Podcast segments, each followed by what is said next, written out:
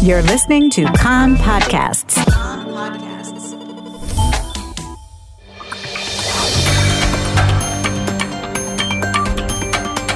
You are listening to the English language news of Kan, the Israeli Public Broadcasting Corporation. Good afternoon. It's 2 p.m. in Israel, Wednesday, April the 1st, 2020. This is Nomi Segal with the top news at this hour. The number of coronavirus cases in Israel stands at 5,358, an increase of more than 200 since yesterday. 94 people are in serious condition, 76 of them on respirators. To date, 21 people have died in Israel from coronavirus.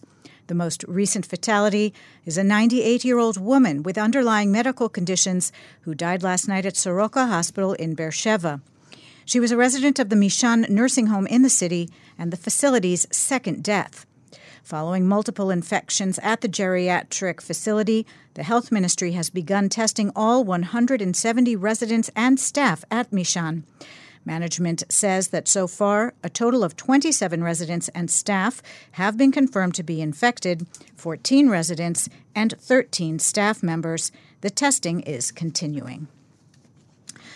There are currently 730 confirmed cases of coronavirus in the ultra Orthodox city of Bnei Brak. The Health Ministry Deputy Director General, Professor Itamar Grotto, says that the outbreak in Bnei Brak is very large, but unfortunately, residents are not heeding efforts by authorities to transfer those who need to be in isolation or quarantine to other locations. Several facilities have been prepared for the Haredi Orthodox population, including in Kibbutz Lavi in the north and Kfar Etzion in the Jerusalem region. Grotto said that if necessary, evacuation orders will be issued, but cooperation is preferable. Magen David Adom and the Health Ministry drive-through testing centers are opening today at the Shuk Yam site in Ashdod and in the Eidan HaNegev industrial zone in Rahat in the Negev. A mobile unit is opening also for the first time in East Jerusalem. At the same time, testing continues at mobile sites opened yesterday in Bnei Brak and Modi'in, and at the permanent sites in Tel Aviv, Jerusalem, Haifa, and Beersheba.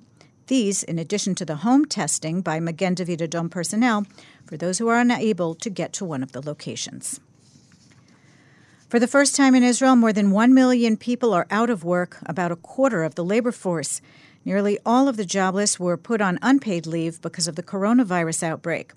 In all of March, nearly 840,000 people registered with the Employment Service, this compared to 25,000 in February and 23,000 in January. The Director General of the Employment Service says that despite the many hardships, last month thousands of job placements were made. The service has drawn up a three track emergency plan for retraining people, professional enrichment, and rehiring of workers put on leave.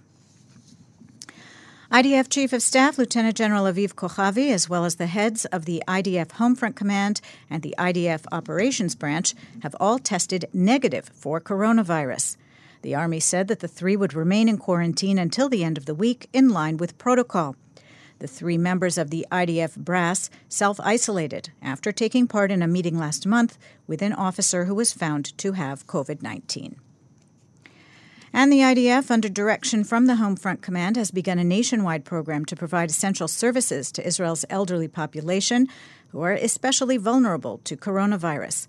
As part of the program, some 1,000 teams from all IDF units will take care of food, medicine, medical needs of the elderly, as well as provide emotional support and information. In other news, Syria claims Israel Air Force aircraft operating in Lebanese airspace last night attacked several targets in homes in central Syria. According to reports, anti aircraft batteries intercepted several missiles. The Britain based Syrian Observatory for Human Rights reported that more than 80 rockets were fired at the target, which it identified as the Al Shairat airbase, which is used by Iran.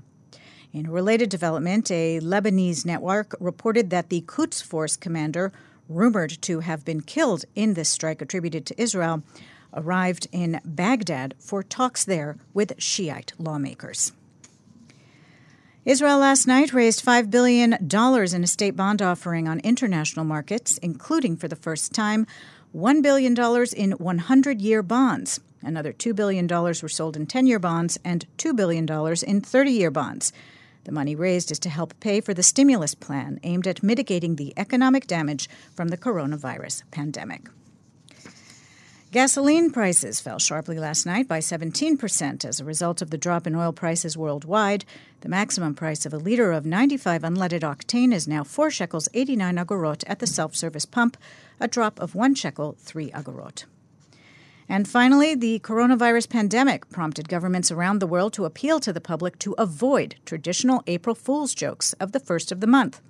Google management, known for its annual gag, wrote to employees that this year the tradition will not be observed in respect to those dealing with the illness.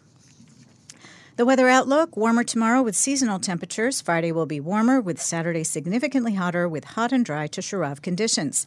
The maximum temperatures in the main centers Jerusalem 15, Tel Aviv 19, Haifa 17, Beersheba 20, and in Eilat going up to 29 degrees Celsius.